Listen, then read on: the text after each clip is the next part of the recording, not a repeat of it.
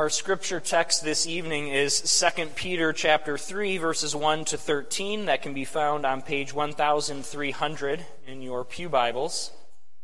2 Peter 3 verses 1 through 13.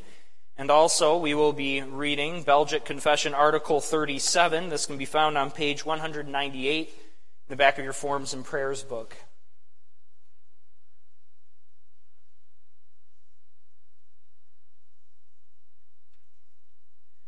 We take up this topic of the last judgment, what is to come, even as we just sang that day of reckoning. And with that on our minds, this topic on our minds, let's ask for God's blessing on the reading and the preaching of His Word. Father in heaven, we beseech Thee to hear us and to answer thus. Every time we open your Word, we bring a prayer before you that you would give to us understanding and that we would be receptive. We pray that in light as well of the topic that we discuss here this evening, something that we long for or we desire to long for, and that is your coming again. We pray that in a, topic that is difficult, that can be hard to understand, you'd give us the clarity of your word and what you've revealed, as well that you would leave mysterious that which you have not revealed. We pray that all things said this evening would be true and according to your word, and we pray ultimately that through the reading and the preaching of your word, we would glorify your name in the comfort that we take from you. We pray this in Christ's name. Amen. Here in 2 Peter chapter 3, we get one of the clearest presentations of what is going on in our own day and how we are to see these end times in which we live. 2 Peter 3. This is now the second letter that I am writing to you, beloved. In both of them, I am stirring up your sincere mind by way of reminder that you should remember the predictions of the holy prophets and the commandment of the Lord and Savior through your apostles, knowing this, first of all, that scoffers will come in the last days with scoffing, following their own sinful desires. They will say, Where is the promise of his coming? Forever, since the fathers fell asleep, all things are continuing as they were from the beginning of creation for they deliberately overlook this fact that the heavens existed long ago, and the earth was formed out of water and through water by the word of God, and that by means of these the world that then existed was deluged with water and perished. But by the same word, the heavens and earth that now exist are stored up for fire, being kept until the day of judgment and destruction of the ungodly. But do not overlook this one fact, beloved that with the Lord one day is as a thousand years, and a thousand years as one day. The Lord is not slow to fulfill his promise, as some count slowness, but is patient toward you, not wishing that any should perish, but that all should reach repentance. For the day of the Lord will come like a thief, and then the heavens will pass away with a roar, and the heavenly bodies will be burned up and dissolved, and the earth and the works that are done on it will be exposed. Since all these things are thus to be dissolved, what sort of people ought you to be in lives of holiness and godliness, waiting for and hastening the coming of the day of God, because of which the heavens will be set on fire and dissolved, and the heavenly bodies will melt as they burn? But according to his promise, we are waiting for new heavens and a new earth in which righteousness dwells. Thus ends the reading of God's word. Now we will read a summary of what God's Word teaches on the Last Judgment in the Belgic Confession, Article 37. It says, Finally, we believe, according to God's Word, that when the time appointed by the Lord has come, which is unknown to all creatures, and the number of the elect is complete, our Lord Jesus Christ will come from heaven, bodily and visibly, as he ascended, with great glory and majesty, to declare himself the judge of the living and the dead. He will burn this old world in fire and flame in order to cleanse it. Then all human creatures will appear in person before that great judge, men, women, and children who have lived from the beginning until the end of the world. They will be summoned there by the voice of the archangel and by the sound of the divine trumpet. For all those who died before that time will be raised from the earth, their spirits being joined and united with their own bodies in which they lived. And as for those who are still alive, they will not die like the others, but will be changed in the twinkling of an eye from corruptible to incorruptible. Then the books, that is, the consciences, will be opened, and the dead will be judged according to the things they did in the world, whether good or evil. Indeed, all people will give account for of all the idle words they have spoken, which the world regards as only playing games. And then the secrets and hypocrisies of men will be publicly uncovered in the sight of all. Therefore, with good reason, the thought of this judgment is horrible and dreadful to wicked and evil people. But it is very pleasant and a great comfort to the righteous and elect, since their total redemption will then be accomplished. They will then receive the fruits of their labor and of the trouble they have suffered. Their innocence will be openly recognized by all, and they will see the terrible vengeance that God will bring on the evil ones who tyrannized, oppressed, and tormented them in this world. The evil ones will be convicted by the witness of their own consciences and shall be made immortal, but only to be tormented in the everlasting fire prepared for the devil and his angels. In contrast, the faithful and elect will be crowned with glory and honor. The Son of God will confess their names before God his Father and the holy and elect angels. All tears will be wiped from their eyes, and their cause at present condemned as heretical and evil by many judges and civil officers, will be acknowledged as the cause of the Son of God. And as a gracious reward, the Lord will make them possess a glory such as the heart of man could never imagine.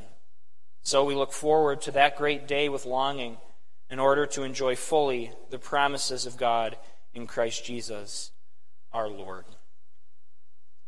People of God, British philosopher Bertrand Russell once said, Brief and pitiless is man's life.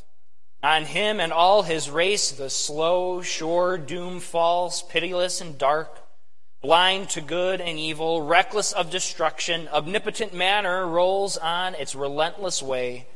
For man, condemned today to lose his dearest, tomorrow himself to pass, through the gates of darkness, it remains only to cherish, ere yet the blow falls, the lofty thoughts that ennoble his little day. What he's saying there is that matter rolls on. It continues Time comes and like an ever crushing steam engine or a rolling engine like you see that presses down the blacktop and the pavement, those heavy wheels that just roll on, omnipotent matter rolls on and crushes everything in its path, crushes everyone. And he says that the best that man can do is to relish those thoughts that ennoble his little day, knowing full well that today he'll lose the one closest to him before tomorrow himself will pass. Thus is life, according to this philosopher. Is that indeed life? What about the end? Question that's seldom asked what about the end? Where's all this going? Where is the world going? What's its conclusion? Now, we just read it. You see, we are blessed, very blessed, to know the future. And I know we want to know more. We want a lot more details. We want to know timing. We want to know what it's going to look like. We want to at least have some idea of what this means. We wanted greater explanation, but what we're given is sufficient. We know the end. We know the outcome, where we're all heading. We know the truth of this day, and we have many details to fill it out for us to be able to explain and know, even in this life, what will happen. Certainly, many elements are mysterious and are unknown to us.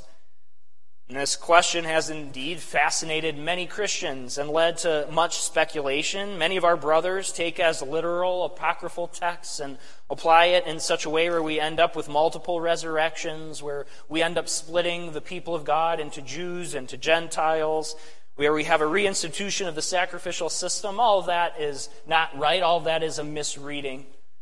And so, on the one hand, we have an over the top preoccupation with the end times, an over the top questioning that isn't good, that the secret things belong to God, but in our minds, we want them to be made, to be revealed to us. We don't want them to stay secret, and so we ask the questions we want to know, or it's just we misunderstand what is in Scripture. We misunderstand the language of apocryphal texts that were meant to reveal certain aspects in a figurative way, using figurative numbers and imagery that can't be taken literal, and if they are, create discord and problems with the coming, the simple coming of Christ. And I say simple because when all is said and done, that is the case. It's simple because we await one coming, one final appearing of Christ who will come, and at that time it ends. At time, that time, judgment falls and blessing is received by God's people, and justice is meted out against God and his adversities. So, on the one hand, we have that over the top preoccupation. But then, on the other hand, there are those who never think about it at all. Perhaps due to the influence of our own fear of death, of what we don't understand, of eternality and these fears, we seldom will set our minds on it. Or perhaps it's like Bertrand Russell and what he said we are more just afraid of it and think that it is negative and it's easier to live with our heads turned down to, towards the ground and towards our feet and what we do rather than thinking of what is ahead. But you see, both of these overreactions don't get at Scripture. And by not thinking of it enough, we miss the great hope that is held out for believers. That is to actually liven and strengthen our faith and our hearts to think of the end where we're all headed. And that is the, the question that most don't like to ask. Isn't it amazing that the number one problem everyone faces is the most well kept secret? Everyone is going to die, and we all know it. And yet, do we ask that question well, what's after it? Where's it going? Is there a reckoning? Is there a judgment? These, these questions of utmost importance have less mental real estate in the world's minds and even sometimes in our own minds than what we're going to have for dinner. We avoid it and we don't think about it. But that is not what Peter, that is not what God's Word presents to us. It rather presents to set your hope on the, this thing. Be well informed of it. We would ask those who claim, like this philosopher, that matter is just eternal and rolls on. And some others will say that no, the world is going to die, it's going to burn up. And they're usually okay with that because they know they won't be around by that time, but then they skip over the fact of where they'll be. And to those who'll say they'll just be annihilated, and you say, What if you're wrong? And they might have a sardonic grin and say, Well, obliteration is just fine with me. Or what I've heard from unbelievers, I have a lot of friends in hell as well. I'll be okay. What a, what a position to take so flippant for eternal matters. You see, that's far more important than the here and the now, but where you're going and living in light of that. And so we see that the Belgic does a good job of ordering this last judgment, of taking much of from God's word. You see all the quotations in that article from scripture and what it has to say about the end times, and it presents it in such a way to give the believer an eager anticipation, an eager longing for what's going to happen and not a dread, not a fear, but a joy. So our theme this evening is far from endless speculations and fears. Christ makes the last judgment a great comfort to the righteous and elect. Far from endless speculations and fears, Christ makes the last judgment a great comfort to the righteous and the elect, where at that end time, what he will do is he will pronounce before the Father, confess, and acknowledge us as his people. What a day! What a day! Just think of that. Your name taken on the lips of Jesus and declared before the Father himself that you are his to enter into glory and the place He has been preparing for you. That is the hope. And, I, and what I want to happen, the hope for this message this evening, is that the, the allure of this world would be somewhat dimmed in comparison to what awaits. That there would be, and that there would be awakened in our hearts an eager longing and an anticipation for that time when the, the, the pain of this world is put to death where our tears are wiped away, when all things will be made right and new, and where there won't be an errant thought in your mind. And not just an errant thought, there just won't be a thought that bothers you, that causes concern or fear or anxiety. None of that will happen. And we'll look at the coming at these end times through these following points. Our first point is the last judgment and its timing. Its timing. The Belgic says, Finally, we believe, according to God's word, that when the time appointed by the Lord is come, which is unknown to all creatures, and the number of the elect is complete, our Lord Jesus Christ will come from heaven bodily and visibly. You see that this timing is unknown, is what the Belgic says. It says it's unknown to all creatures. Our confession of hope about Jesus' return is according to the Word of God that we can't figure it out. And how much, how many problems in church history have arisen from those who have tried to nail down a day or a time? How much of it is the speculation of when he will come and when he won't and won't? and then a preoccupation with the events of the days, where we see everything that happens in the land of Israel or Palestine or everything that happens today find some neat little reference in the book of Revelation, and we try to unpack and unfold that in that way, but that's not the case. The timing is unknown.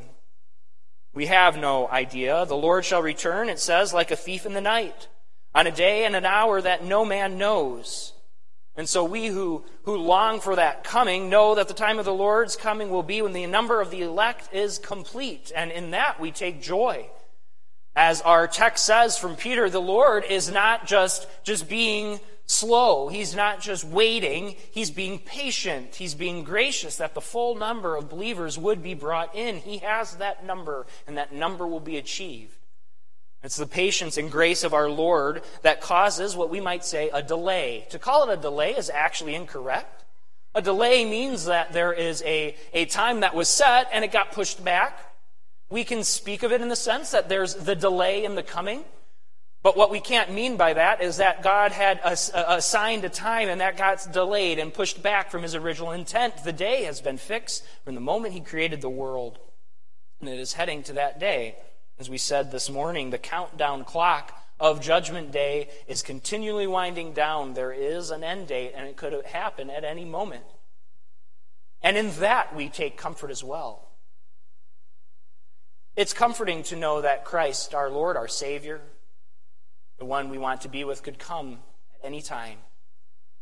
You know, you await and, and the anticipation of the, the loved one, the relative who's visiting or gone, you don't exactly know when they're arriving, so you're just sitting there, right? Boys and girls, when you are really excited to see your, your aunt come or a friend come over, and you're just sitting there basically watching the door, wondering when is it going to open or when is the car going to pull into the driveway, and there's this anticipation, there's this eager longing. How sad is it when your parents might come to you and say, Oh, uh, there was a problem and they're, they're going to be late. There's another couple hours you have to wait, and you might walk away sort of depressed. I have to wait even longer. Well, that's not what we were told. We're not told, No, there's a long time to go. We're told this could be at any moment. The Lord can return, and we have that anticipation. We sit there awaiting it, glorying in it. We don't know the time, and we don't need to know the time. It doesn't do us any good, for it wouldn't change. If Christ were to come tomorrow or in a thousand years, the task of the church would be no different.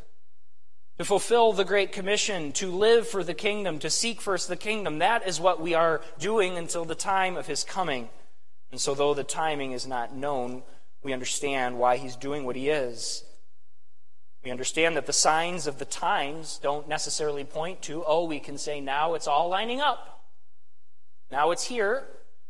The signs of the times are of these last days. Christ told the church what would happen. There would be wars, and there would be rumors of war. There would be pestilence and plagues. There would be all of these things. These would characterize the last days so that we're not shocked when they come. And so what we would be reminded of isn't, oh, let's look at the watch. It's, it's going to come now because we see this, and all this lines up, and we figured out the map of Revelation, so here it is. No.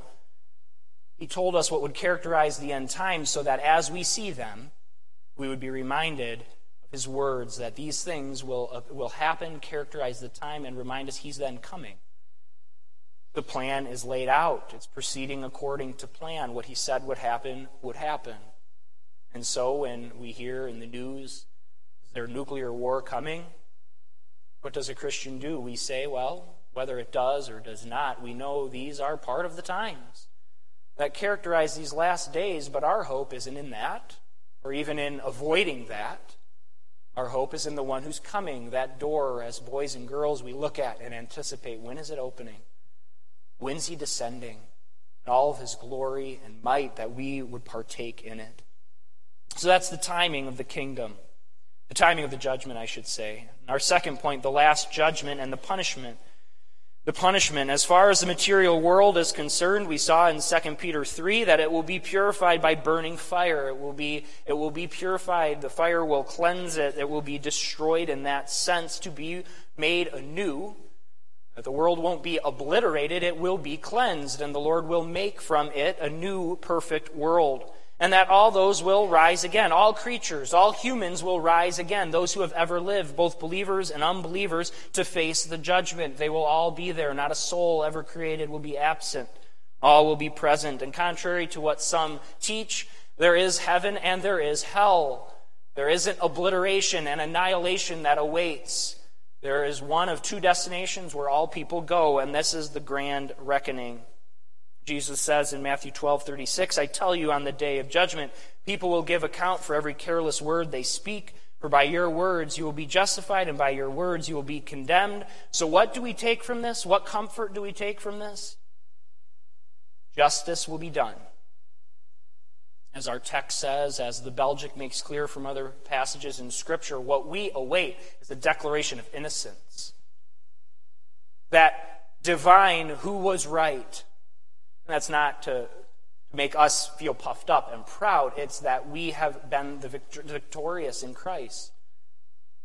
That those who persecuted the church will have what's coming to them, and we don't say that in a proud way. We say that in a just way, and we can rejoice in that. Those who persecuted the church do have what's coming to them.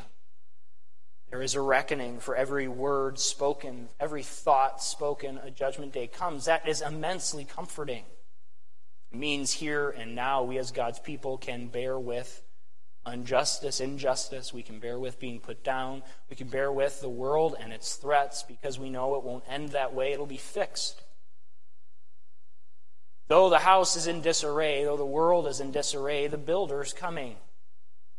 And with that truth, then, when we see the building falling apart around us, we then don't fall away in fear, for we know what's happening what Christ will do. And in this judgment, we know what will happen. There is that text from Matthew 25 that Jesus talks about the sheep and the goats and the separation of them, where he will tell to unbelievers, to those goats, Depart from me, you cursed, into the eternal fire prepared for the devil and his angels. Eternal fire prepared for the devil and his angels. That's what awaits them. He will say, Truly I say to you, as you did not do it, to one of the least of these, you did not do it to me, and they will go away into eternal punishment, but the righteous into eternal life. That's what's awaiting at that judgment. But the judgment is a one time judgment, it's a one time event. And that's our third point. The last judgment, a one time event. Remember, far from endless speculations and fears, Christ makes the last judgment a great comfort to the righteous and to the elect. And it's a one time event. We don't wait multiple comings. Article 37 deals with eschatology and these last things and this doctrine. We have so many views today. I'm just going to read some of the views we have. We have amillennialism, postmillennialism, theonomic postmillennialism, historic premillennialism, dispensational premillennialism, progressive dispensationalism, and preterism, whether partial or consistent. Take your pick. And then the one that many people like, the panmillennialists, it all pans out in the end. That's what some will say. That's their eschatological view that will just wait and happen. I'm not saying that that's a good one. But we have them all. We have all these. Well, what is the truth? And the truth is that there is one judgment, there is one coming of the Lord, there aren't multiple.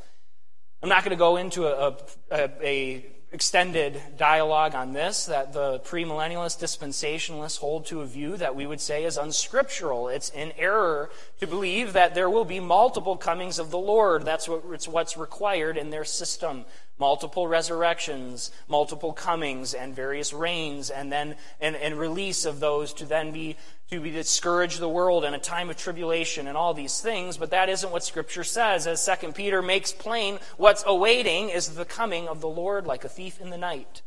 It's a one-time event. See, where they get it wrong is they teach that Christ will return pre millennium. That's before the thousand year reign of Christ. That that's when he'll come and then reign for a thousand literal years. But we see that the thousand year reign of Christ doesn't refer to a literal thousand year period. It refers to all of these days between the times of Christ coming, where he came as a baby, and when he comes as a judge. He's reigning in heaven now. He is on his throne now, and that culmination will come at his last judgment. There is no separation of the people of God between Israel and between the church. The church is the people of God, and it has existed from the very beginning. It has existed with our father Abraham, and the promise given to the church was in Genesis 3:15 that the, the seed of the woman would come and crush the seed of the serpent. There is one people of God, there has only ever been one and our destinies and the way of salvation is the same, it's not separate. This is the consistent teaching of God's Word, and so we do oppose those teachings that separate that, that posit many returns of Christ. P.Y. De Jong says, the confession leaves little room for dispensational views of two or more resurrections and judgments at the end of the ages. Since such views are exceedingly prevalent among American evangelicals, we do well to study and evaluate them in the full light of scriptural teaching on these last things. The Reformed speak of only one resurrection and judgment. This seems plainly indicated from God's word, where it says, Marvel not at this, for the hour cometh in which all that are in the tomb shall hear his voice, and shall come forth they that have done good unto the resurrection of life, and they that have done evil unto the resurrection of judgment. John 5, 28 and 29. That is what awaits a one time coming. And this is again joyous. Joyous to know that that glorification of the church is just right, right there, right around the corner. As God's word says, it is near. We don't need to take that nearness to mean it must be within our lifetime. We take that nearness to mean it can be at any time, any possible time of the church and Christ's coming. Now, our final point, the last judgment, the believer's hope. And this is where I want us to end. This is where I want us to have that eager longing and anticipation, for this is our hope.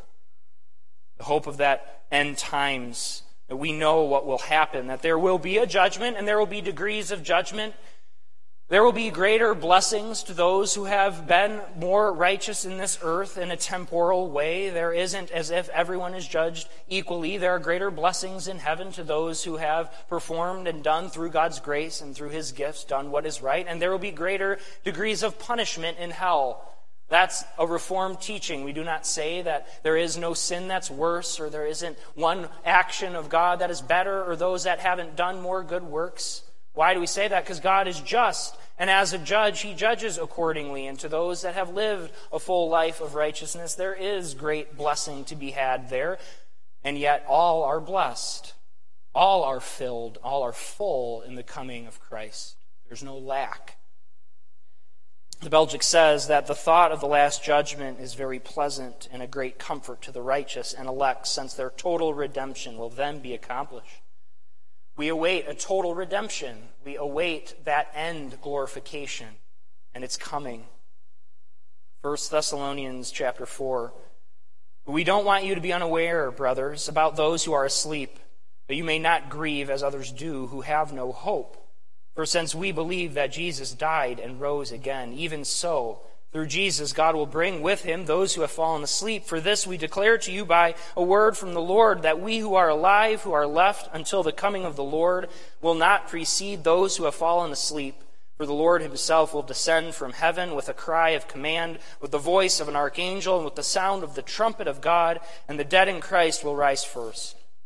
Then we who are alive, who are left, will be caught up together with them in the clouds to meet the Lord in the air. And so we will always be with the Lord. And then he ends the text this way Therefore, encourage one another with these words. Encourage one another with the doctrine of the last judgment. Encourage one another to those who have experienced loved ones and friends who have, as the text says, fallen asleep, not because it says there's soul sleep. This is referring to death, but it's using that terminology to show what it's like for them. It's like as if they were asleep because they will awake, is the point. They're not gone, they're coming back. The judgment is coming. Encourage those with these words. The coming of Christ is beautiful and encouraging, and all we await is glory. We don't await the last judgment with fear and trepidation. We know that there it's declared who we are, that we're Christ. I want to end with one text from 2 Timothy chapter 4 verses 6 to 8 where Paul summarizes his life and summarizes his ministry and one in which we should take as, as our summary, as what we long for. Paul says, For I am already being poured out as a drink offering, and the time of my departure has come. I have fought the good fight. I have finished the race. I have kept the faith. Henceforth there is laid up for me the crown of righteousness, which the Lord, the righteous judge, will award to me on that day, and not only to me, but also to all who have loved his appearing. We are the people who have loved the appearing of the Lord. We loved his appearing when he came as the baby. We love his appearing when he comes as the judge and the king. For those who love his appearing, as Paul says, there is a crown of life from the righteous judge who bears our own nature. And so, people of God, far from endless speculations and fears, Christ makes the last judgment a great comfort to the righteous and to the elect. Set your hope on it. Long for it. That Christ is coming, and with it, he will be able to express to you in ways that you have not known his love in such clarity, in such ways where the, the aspect of faith will be removed. See, faith is believing in what you can't see believing in what has not yet happened or been given, well, that will be removed in that we will see it. His own presence, bodily there, you will see him as surely and as clearly as you see each other, and it's tangible. Because of the nature of the end times, we so much make it this dreamlike state, this sort of wispy experience, what it's going to be like, and we sort of make it less real than what this earth is and what the life that we have now is. It's far more tangible than we give credit. It's not this, this mystical experience. You will be able to touch the body of Christ. And your minds, your very soul right now thinking, well, is that the case? That's who will be there. You, you will be there in your body glorified With all marks of sin and the curse removed in the best and perfect existence that you can possibly have. That's what we await in Christ, and that's our comfort. Amen. Let's pray. Father in heaven, we bow before you and we thank you for this great truth. And Lord Jesus Christ, we beseech thee as we await your coming. We await with eager anticipation and longing, ready for that, for that coming, like the thief in the night, where there won't be an expectation. There will be no way to pinpoint the day or the hour, but it will come, and with it we will be in so much joy to hear a divine trumpet, to hear the voice of one of your creatures created to have such a voice to ring out through all the world and herald your coming. What a glorious day that will be, and we will all be there together as your people because we are in Christ. We praise you for this truth, and we end our prayer Come, Lord Jesus, come quickly.